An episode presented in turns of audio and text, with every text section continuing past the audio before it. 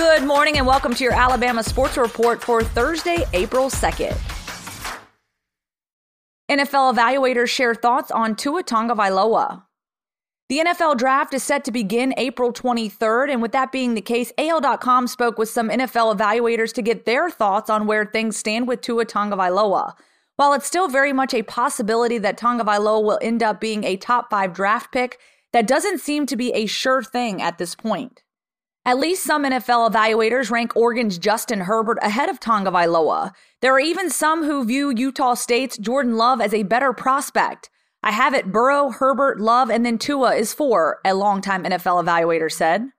Forget the injury with Tua. I just think Herbert's the better prospect, that longtime evaluator said. The more I watched him, the more I liked him. The more I watched Tua, the less I liked him. He played with way better people than the people he was lining up against in most cases. I think he's going to be a good player. I think there are five guys in this draft that can be winning starting quarterbacks. I think Tua is one of them, but I don't think he's a slam dunk franchise quarterback. I think he can win games and can be a good player. I just don't see a superstar. For insight on former Alabama draft prospects, check out Matt Zenitz's post on AL.com. NCAA extends recruiting dead period through May 31st.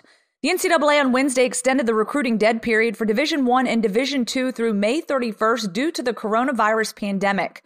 The dead period was previously scheduled to end on April 15th before it was extended on Wednesday. The longer dead period means no on campus recruiting visits for student athletes, including junior days or off campus recruiting by coaches. Wimbledon officially canceled due to COVID 19, a decision that we have not taken lightly. It's official, Wimbledon has been canceled due to the COVID 19 pandemic.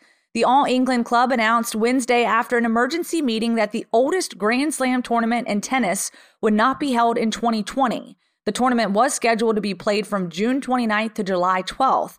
The 134th championships will instead be staged from June 28th to June 11th, 2021. That's a wrap on your Alabama Sports Report. I'm Lauren Sisler. Thanks for listening.